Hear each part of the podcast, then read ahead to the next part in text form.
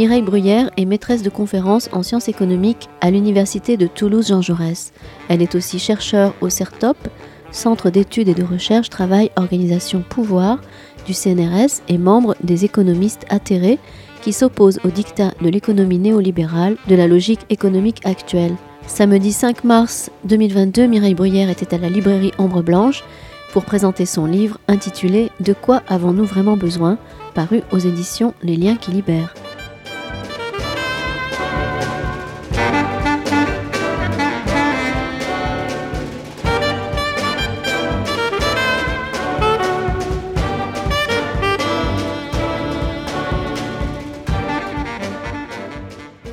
Bonsoir à tout le monde. Bonsoir.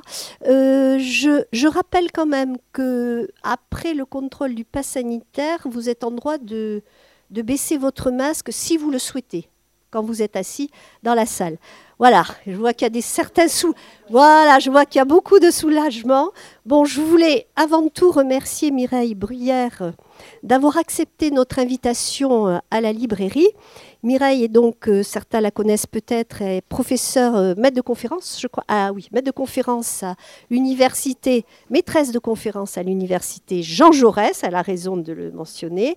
Elle est membre du conseil scientifique du groupe ATTAC et de l'association ATTAC, et elle fait partie de cette association qui va être vraiment euh, le sujet de son livre, les économistes atterrés. Alors là, je me trompe aussi parce que Mireille a chapeauté le livre avec plusieurs, euh, tu vas peut-être nous en parler un petit peu, plusieurs intervenants.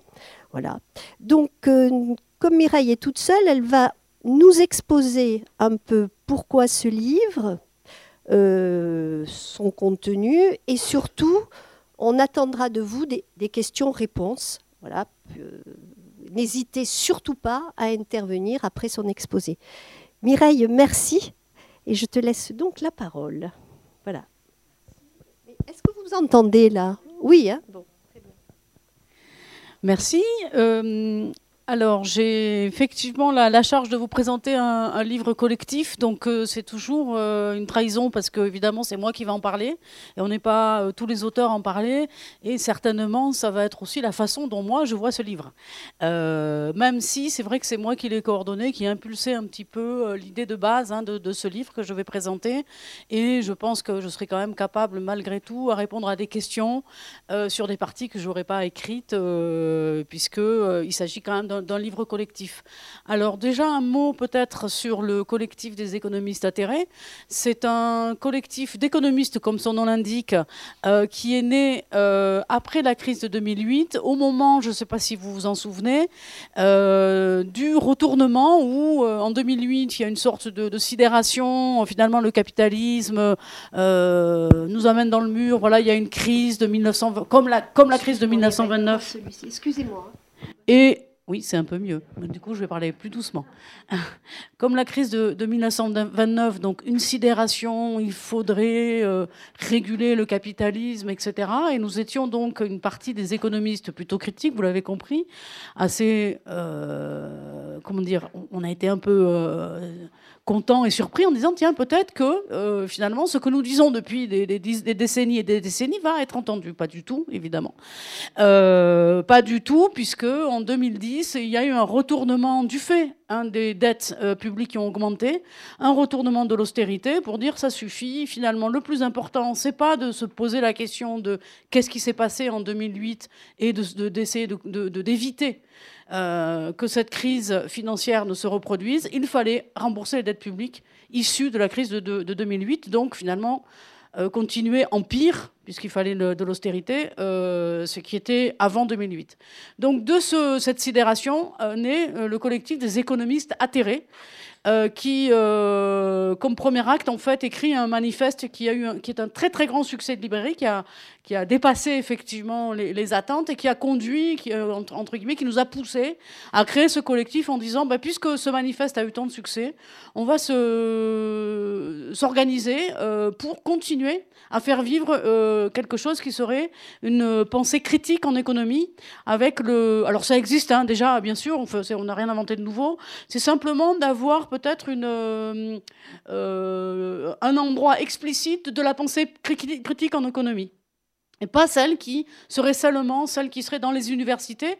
Donc dans les universités, il y a effectivement des économistes critiques, mais peut-être euh, euh, le collectif des économistes atterrés, c'est d'essayer peut-être d'intervenir beaucoup plus sur la place publique, en particulier dans les médias, pour faire valoir cette parole. Voilà l'histoire un petit peu des économistes atterrés.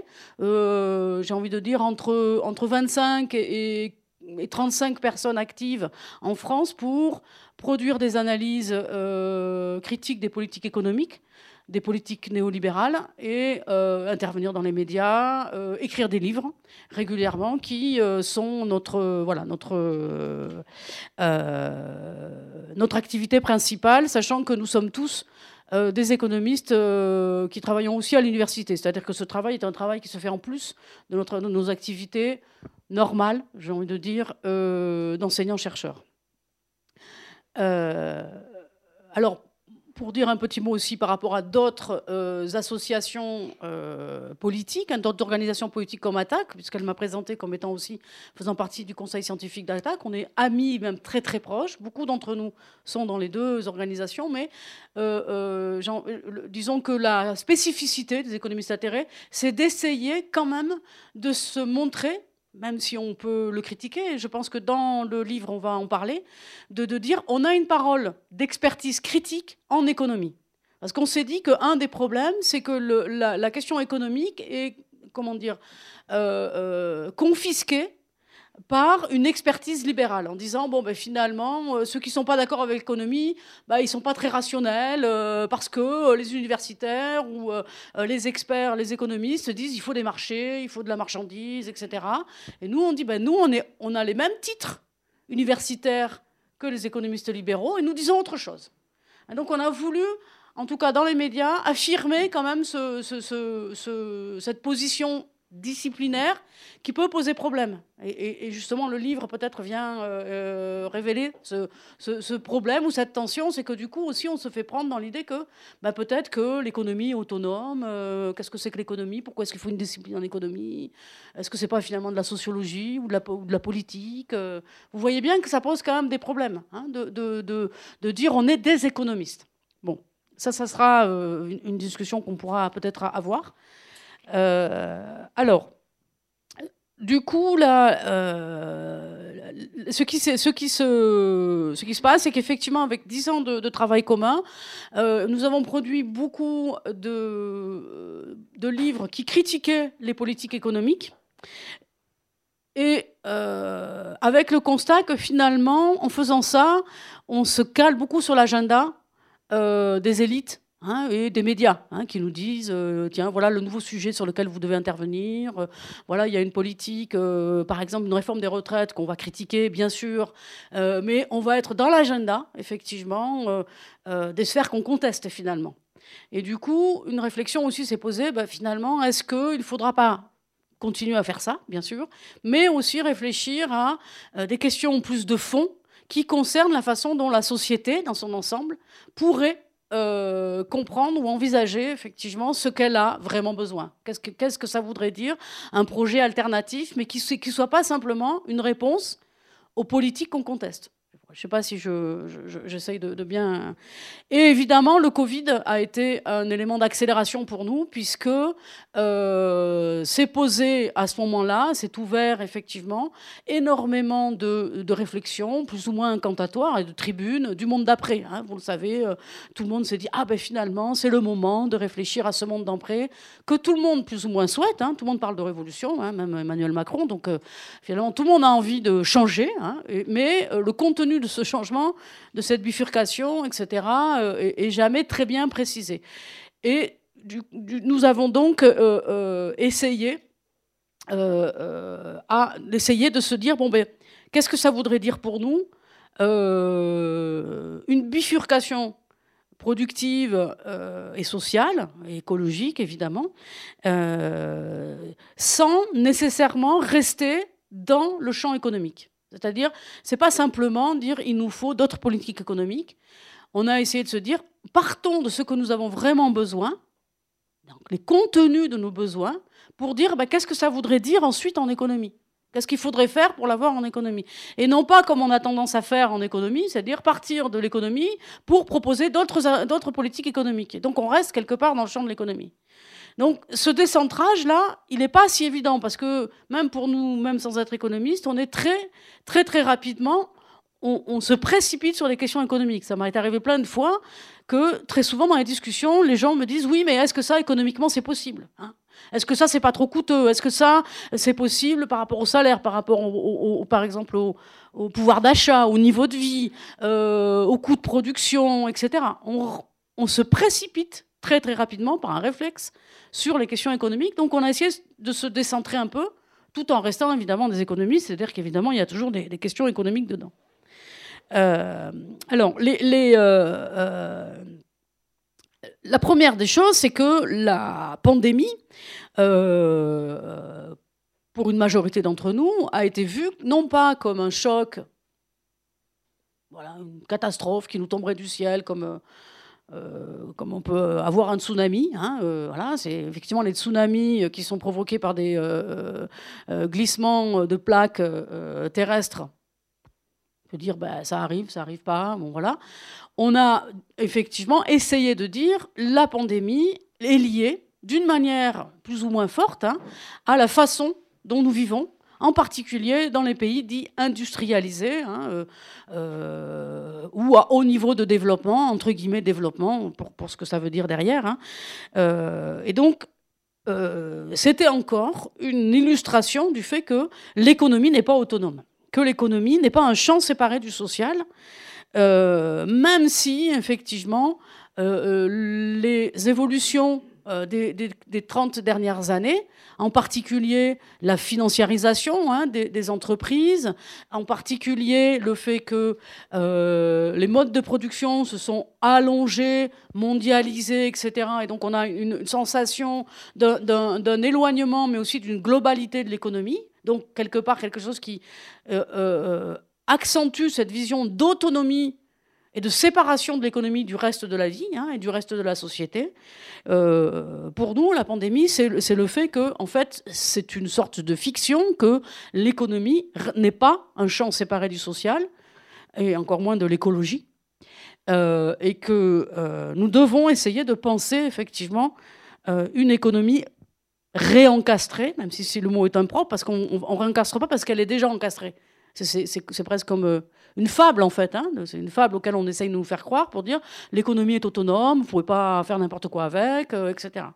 Donc, on a essayé, de, donc, évidemment, de renouveler hein, cette articulation entre l'économie et la société. Euh, sachant que cette articulation est le geste fondateur de euh, l'économie politique ou de l'économie critique, si vous voulez, hein, depuis Marx. Euh, la pensée économique euh, naît au début du XVIIIe siècle et comme volonté justement d'avoir une pensée autonome. Et justement, les économistes critiques, ou en tout cas les philosophes critiques de cette économie qui s'autonomise, n'ont fait que tenter d'articuler l'économie avec les questions politiques et avec les questions sociales. Ah, donc c'est un geste des économistes atterrés classiques de dire réarticulons, euh, réencastrons, euh, ou même directement, on va plus ou moins loin, hein, on peut même dire que l'économie n'existe pas. C'est qu'une question politique au final. Hein. C'est juste que euh, l'économie n'étant qu'une façon hein, de comprendre le, fonctionnement de la société. Donc on a, on a essayé de faire ça et ce qui nous a paru aussi intéressant, c'est de, se rendre compte que euh, les confinements successifs et la crise sanitaire ont montré qu'il était possible de suspendre une grande partie de l'économie. Hein, alors que juste avant, euh, dès qu'il y avait euh, le, moindre, euh, le moindre arrêt dans la machine, voilà, une grève en endroit, c'était l'insupportable, hein, le truc qu'on pouvait absolument pas faire, sous peine d'effondrement, de catastrophe humanitaire pour une partie de la population qui serait privée de ci, de ça et de ça, et qui ne pourrait plus aller là, là et là et là, que c'était impossible, etc. Et, donc, il semblait que rien ne pouvait, même dans un tout petit secteur, ralentir un tout petit peu la machine économique sans risquer l'effondrement complet, social, écologique, etc. Et là, un étonnement, mais même pour nous, hein, on n'est pas du tout... Euh, la capacité de la société, de manière autoritaire évidemment, mais la capacité de la société à pouvoir arrêter brutalement l'économie, euh, euh, avec des effets très durs, hein, sans que ça conduise à un effondrement humanitaire, une désorganisation, un effondrement, comme on pourrait dire en général, eh bien évidemment, ça nous a permis de, dire que peut-être ça pouvait ouvrir un certain nombre d'imaginaires de quelque chose qui pourrait être une vie sans euh, cette ampleur de la machine économique, sans que tout soit nécessairement articulé à la production, à la consommation de marchandises, sans cesse renouvelée.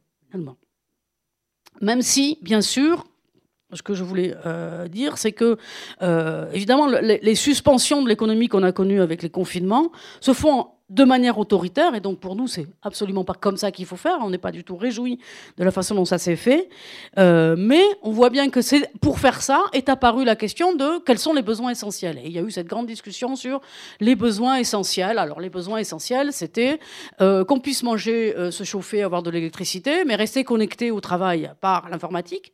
Donc le besoin essentiel de la nourriture, c'était assez évident, mais le deuxième besoin absolument essentiel, c'était l'informatique. C'est pas du tout évident de, d'avoir un besoin essentiel comme l'informatique. Mais dans la société dans laquelle nous étions, pour que les structures soient euh, euh, toujours en place, ce, que je veux dire, c'est qu'on voit bien qu'il n'y a pas de besoin essentiel universel, que l'essentialité des besoins ne peut apparaître qu'à un moment dans l'histoire en fonction euh, des, structures de pouvoir, du fonctionnement de la société, et que c'est pas un révèlement on n'a pas révélé par le confinement ce qui était essentiel et ce qui ne l'était pas. Puisqu'on pourrait encore discuter de la façon dont on a maintenu les besoins essentiels. Par exemple, la culture n'était pas un besoin essentiel. Donc c'est une discussion qu'on peut avoir sur qu'est-ce que c'est qu'un un besoin essentiel. Euh, alors, euh, nous sommes donc partis, comme je le disais, après cette, introduction un, peu longue, effectivement, des économistes atterrés et euh, de, notre parcours un petit peu collectif. Nous sommes, donc partis des, besoins, euh, des besoins non économiques, c'est-à-dire des besoins qui ne sont pas définis économiquement. En économie, on appelle ça euh, les, valeurs d'usage, hein, c'est-à-dire ce qui euh, euh, ne peut que se dire, mais pas se compter, pour, dire simple. Hein. J'ai besoin de me nourrir, hein, j'ai besoin de me loger, j'ai besoin de me cultiver, etc. tout en se rendant bien compte, dans les discussions collectives qu'on a eues avant d'écrire le livre, que, évidemment, il était impossible, voire non souhaitable même, de chercher des besoins universels. Il ne s'agissait pas de définir ce que c'était qu'un logement euh, nécessaire ou essentiel ou, euh, utile. Euh, ce, qui, ce, ce qui nous est apparu, c'est que les besoins ne peuvent être que définis de manière collective et évidemment sociale. et à partir de là, nous avons fait effectivement un certain nombre de propositions. Alors, ça, c'est la première chose, effectivement, les besoins sont, sont des besoins qui sont euh, non commensurables directement avec l'économie, mais dont il va falloir produire. Et euh, ces besoins doivent être définis de manière collective. Donc la, la proposition du livre, c'est de dire, bon, voilà comment nous, on voit un peu les choses. C'est une proposition adressée à la société civile. Il ne s'agit pas de dire, voici les vrais besoins. C'est une question. Hein, c'est une question articulée ensuite aux politiques qui puissent, qui puissent y répondre. Euh, la, deuxième, chose très importante, c'est que les euh, besoins, les valeurs qu'on va finalement, les valeurs d'usage, hein, c'est-à-dire les habits, à partir du moment où l'habit est produit, on l'utilise, donc voilà, je, m'habille avec ça. Ces besoins sont en partie, et en partie euh, importante, déterminés par les manières que nous avons de les produire. Et ça, c'est quelque chose d'important dans le livre, c'est-à-dire que nous n'avons pas voulu déconnecter la question des besoins de la question de la production. Nous pensons, parce que c'est comme ça que ça se passe déjà dans le capitalisme, que les modes de production déterminent les besoins. Et, au contraire, les libéraux et la pensée économique classique nous racontent une histoire qui dit les entreprises ne font que répondre à des besoins défini par ailleurs dans la société. Hein. Donc si euh, les supermarchés sont ouverts le dimanche, c'est parce que les gens le veulent bien. Hein. Mais personne n'a jamais fait. Il n'y a pas eu de débat démocratique euh, large pour savoir s'il fallait ouvrir les, supermarchés. Mais un débat démocratique, ça veut dire si on ouvre les supermarchés, qu'est-ce qu'il faut payer pour ouvrir les supermarchés? C'est pas juste je veux mon supermarché, parce que si vous posez la question sous forme d'un sondage, hein, comme c'est le cas en ce moment dans, les, dans, la, dans la présidentielle, où il y a deux jours, j'ai entendu alors, en sondage, que veulent les Français? Les Français sont très préoccupés par le réchauffement climatique. 85% des Français sont préoccupés par le réchauffement climatique, par les questions écologiques. Mais à la deuxième question, euh, euh, qu'est-ce qu'il faut faire maintenant? Est-ce qu'il faut faire attention au pouvoir d'achat? Les Français disent le pouvoir d'achat. Donc on se dit, à quoi ça sert ces sondages?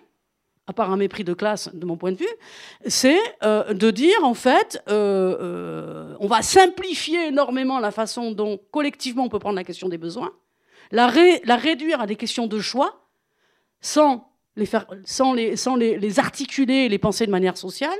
Et donc on se retrouve avec des, apories comme ça, du type, eh ben, la démocratie, en fait le peuple n'est pas capable de gouverner, il faut des gens qui soient un peu extérieurs et qui sont capables de faire les vrais arbitrages.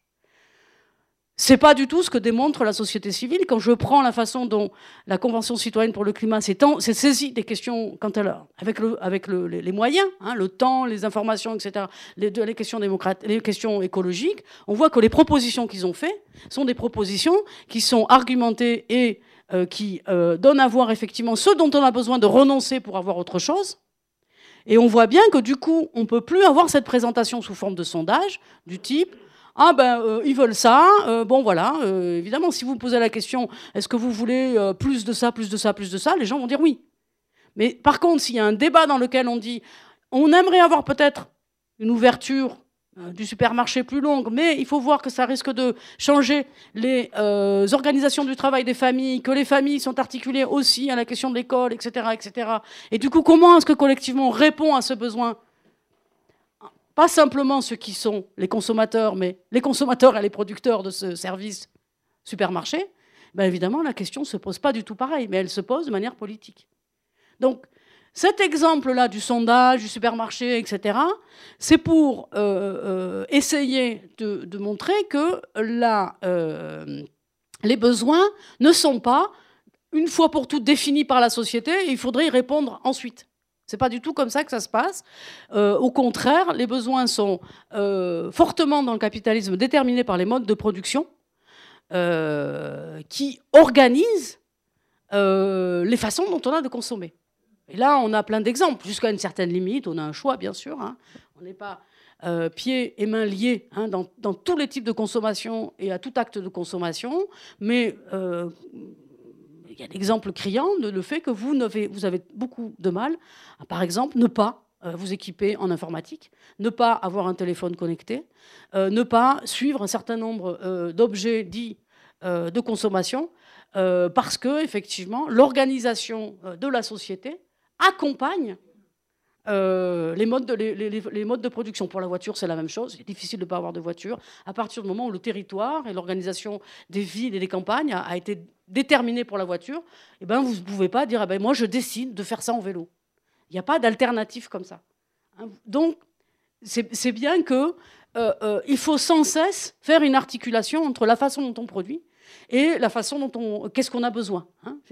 On ne peut pas séparer les deux, sinon on tombe dans des ce qu'on a essayé de ne pas faire, c'est-à-dire de, quelque chose qui serait, on définit les bons besoins et ceux qui ne sont pas d'accord, eh ben, on les stigmatise.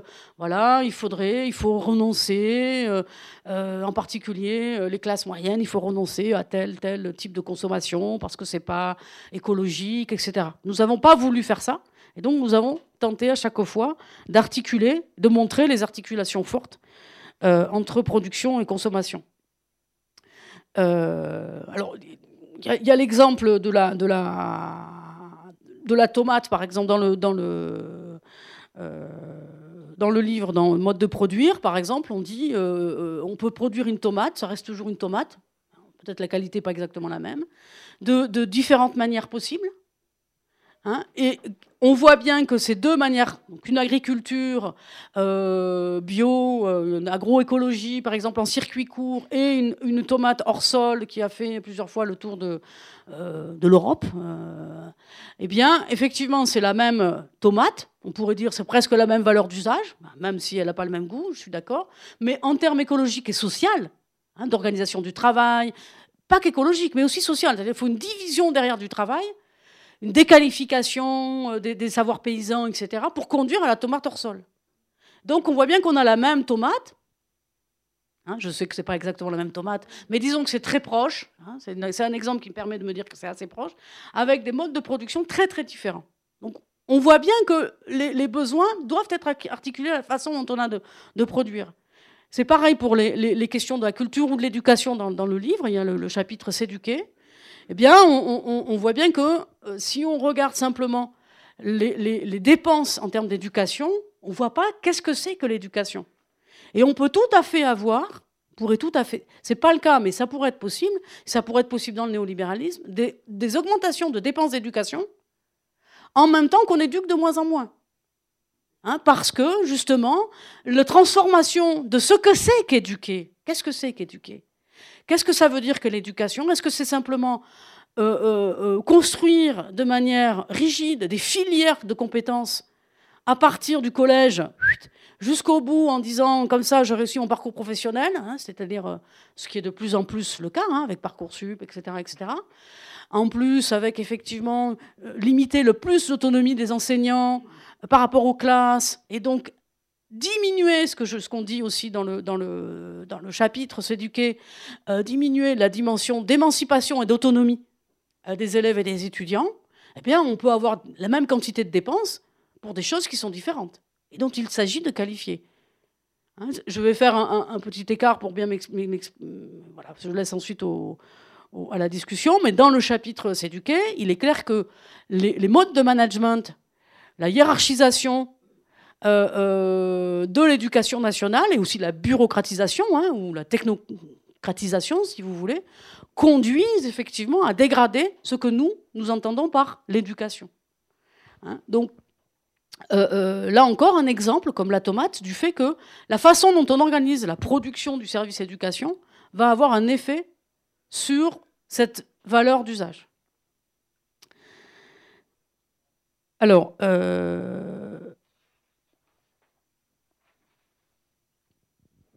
Alors, ensuite, nous, avons euh, tenté d'essayer de montrer que euh, il est urgent, évidemment, de faire cette bifurcation euh, productive, écologique et sociale. Hein.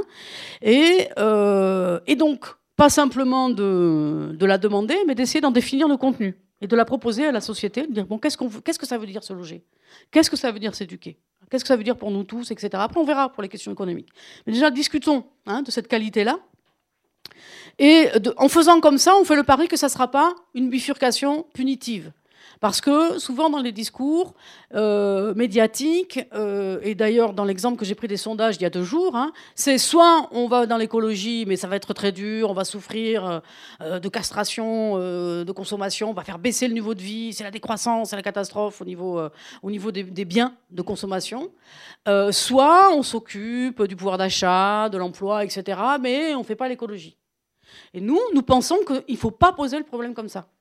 Surtout pas. Et si on part des valeurs des besoins, eh bien, la bifurcation prend une connotation beaucoup plus positive, hein, beaucoup plus joyeuse, j'ai envie de dire, sauf pour les plus riches, c'est très clair.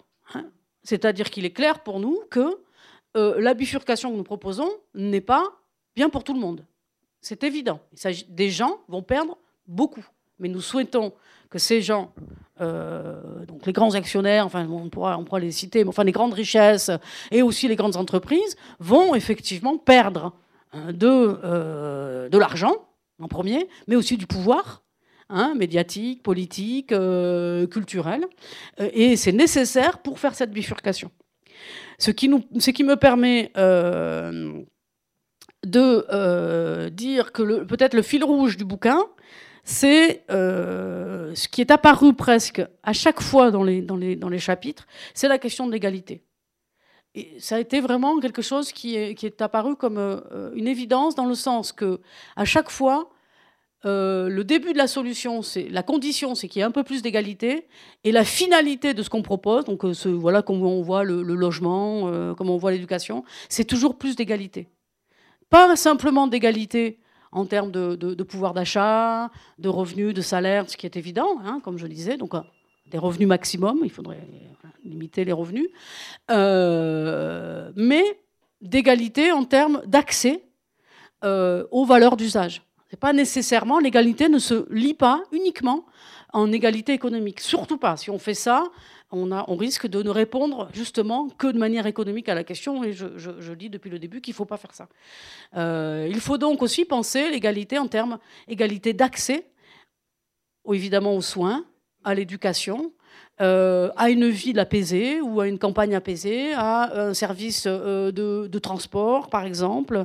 Donc, à évidemment des valeurs, des valeurs d'usage de, qualité. C'est donc la condition de la bifurcation, mais c'est la visée de l'éducation. Pour éviter de tomber dans le, piège d'une forme de stigmatisation des classes populaires, qui dirait hein, que finalement les classes populaires ne veulent qu'une seule chose, c'est toujours consommer plus. Hein, il faut répondre à euh, la demande des classes populaires. Euh, on n'y peut rien si on bifurque pas, parce que sinon, euh, gilets jaunes, gilets jaunes, gilets jaunes. Hein, c'est un gros argument. Et nous, nous pensons que si on pose la question de comment nous voulons vivre ensemble, sur quels besoins, eh bien, au contraire même, la solution viendra plutôt des milieux populaires. Hein. c'est la, façon dont nous voyons les choses. Alors, Peut-être, je pense que j'ai euh, donné quelques, éléments euh, généraux de présentation. Le, livre se présente sous huit chapitres. Un chapitre euh, intitulé Se nourrir. Peut-être je, je pourrais ensuite laisser des, questions, les questions sur les, chapitres précis sur chaque chapitre. se nourrir, ensuite, donc évidemment poser la question de la, la bifurcation en termes agricoles.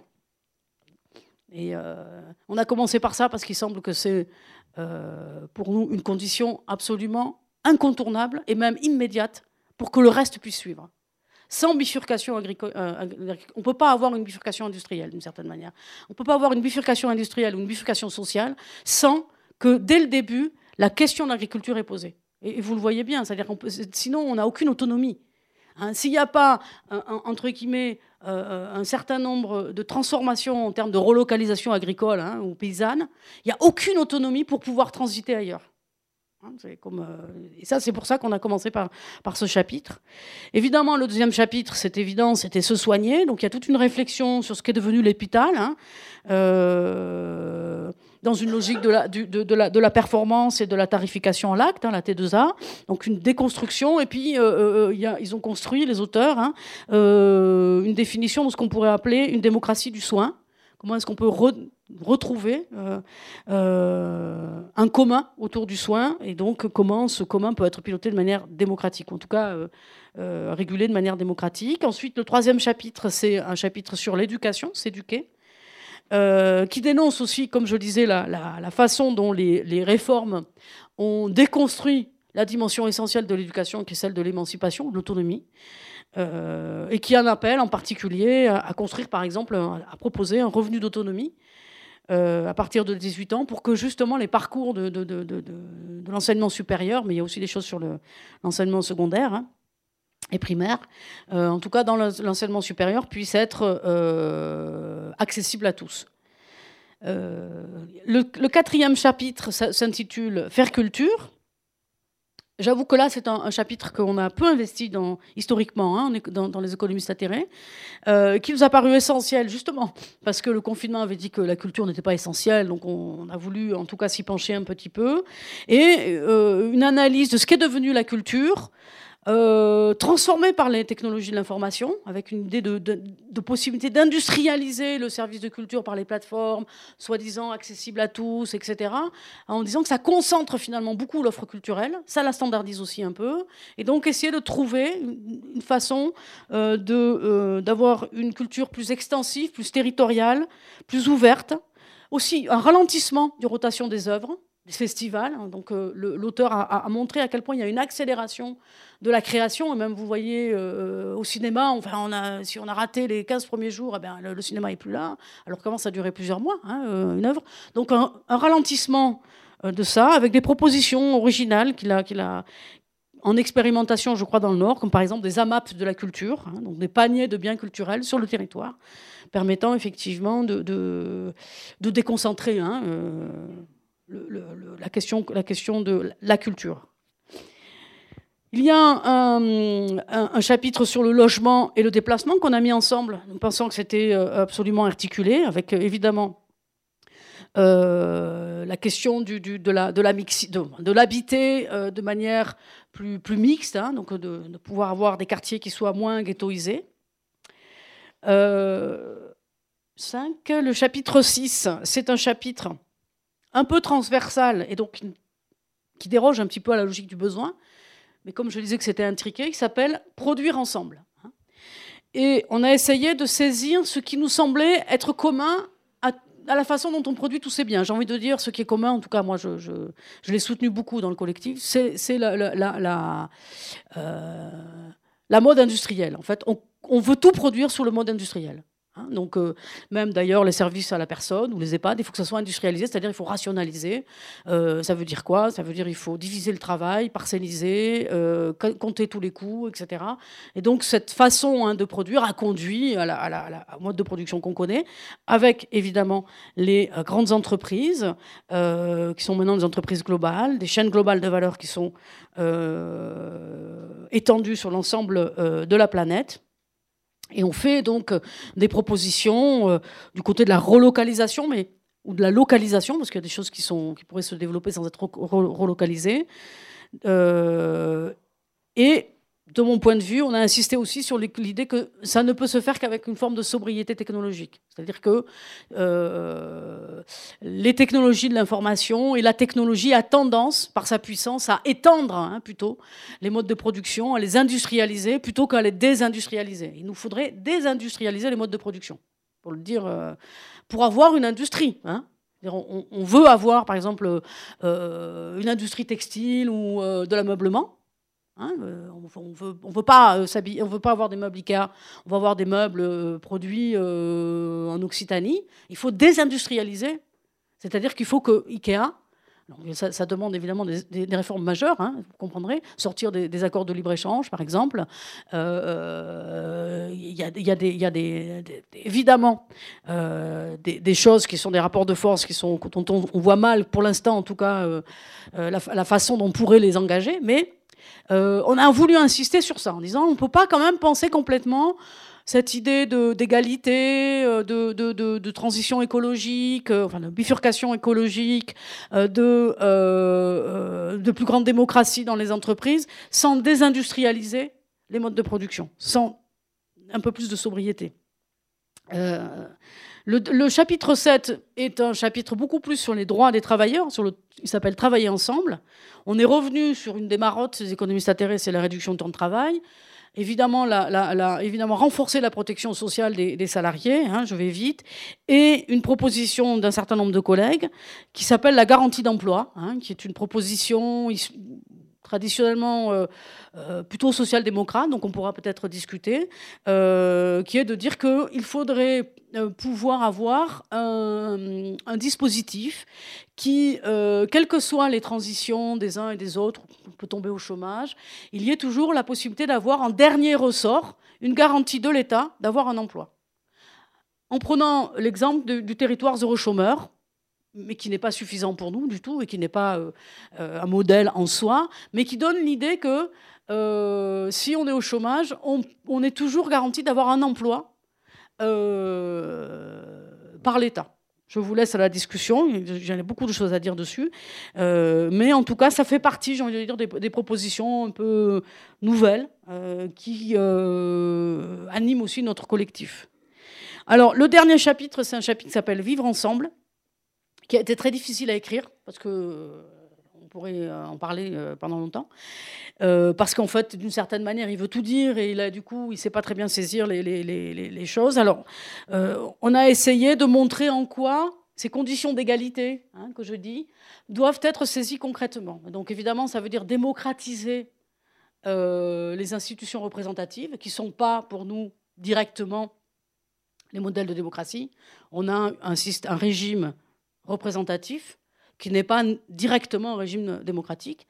Et donc, euh, il faut, pour avoir de la démocratie, il faut effectivement, par exemple, limiter le cumul des mandats, etc. Donc, il y a un certain nombre de propositions par rapport à ça.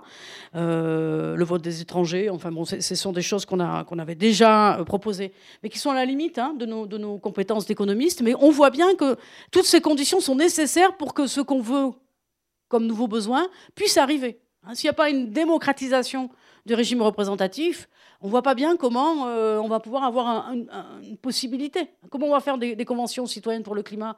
Écoutez, si euh, elles sont juste, on les laisse là et puis après on ferme, on ferme le, placard. Quoi. Euh, donc on a essayé aussi, alors il y a tout un travail sur la protection sociale qui doit être beaucoup, beaucoup moins contributive, si vous voulez, beaucoup plus redistributive. Garantir la liberté de la presse, etc. Toutes des conditions Hein, qui permettent de, faire venir un petit peu euh, la société telle que nous avons euh, proposé les, pistes hein, de propositions que nous avons dans ce, chapitre, dans ce bouquin, pardon. Voilà un peu euh, la proposition que nous faisons dans ce livre, qui a été écrit alors à 18 personnes, hein, donc on est nombreux. À la différence peut-être quelquefois de, livres qu'on écrit, on a fait un travail collectif en amont et en, aval. On a, discuté ensemble un petit peu de comment on voyait les choses, etc. Certainement inabouti. Peut-être il y a encore, un projet hein, pour, la suite, hein, pour continuer à, faire ce travail collectif de réflexion sur euh, le contenu finalement hein, de la bifurcation à proposer à la société civile. Voilà, je vous ai un petit peu euh, présenté rapidement le livre. Je, maintenant, je vous laisse la parole. On le traite à chaque fois, mais on le traite après, si vous voulez. On reste économiste, hein donc c'est pas, mais pas que économiste en fait, voilà. Et donc par exemple, euh, on, fait des propositions économiques chiffrées. Euh, tout en ayant conscience que la bifurcation qu'on appelle, elle est tellement, elle demande tellement de, de changements que peut-être nous, on n'est pas du tout inquiet que c'est possible, hein. mais, peut-être que euh, les propositions euh, chiffrées, elles ne seront pas exactement, elles seront peut-être moindres ou plus. Parce que dire, si vous voulez, le prix, c'est reste quand même une convention. pour euh, hein, dire que la chaise vaut tant, c'est parce que derrière il y a des coûts hein, de production, il faut payer les salariés. Mais tout ça, c'est lié à d'autres autres marchés. Donc, quand on change beaucoup les choses, les prix peuvent varier beaucoup. Et du coup, c'est très difficile d'avoir une, comment dire, une précision très très forte en termes de, de modèle macroéconomique tout chiffré. Hein, c'est pas possible. Par contre, à chaque fois, on a fait des propositions. Voilà, on dit bon ben voilà, il faudrait tant, euh, on pourrait baisser les prix de cette manière ou euh, proposer telle taxe, euh, etc. Hein. Mais ça ne peut, de mon point de vue, peut-être quelqu'un, d'autres personnes diront autre chose. Hein, ça ne peut être que fragmentaire, si vous voulez. Et c'est pas un mal que ça soit fragmentaire.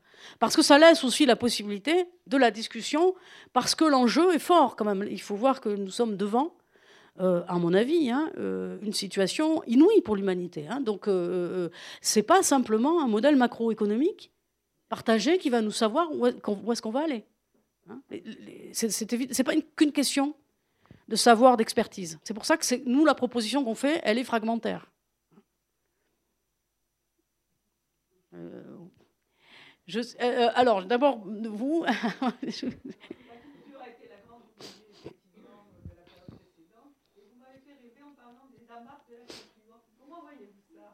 Alors, je vous, rappelle, je vous en renvoie au, livre. Hein.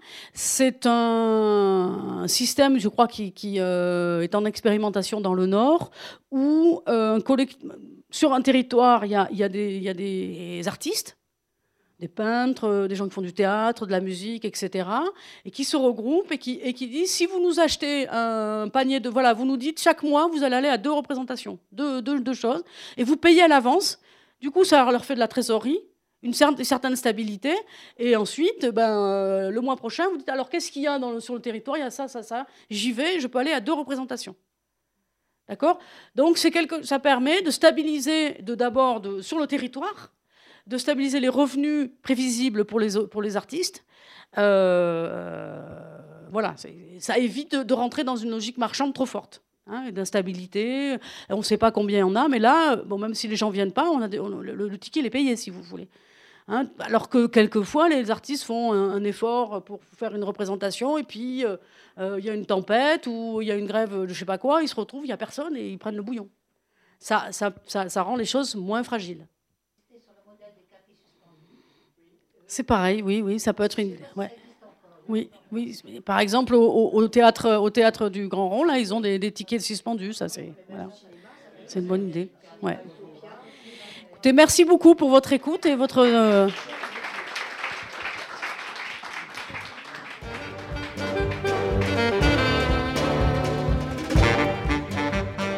Vous venez d'entendre Mireille Bruyère, autrice de De quoi avons-nous vraiment besoin?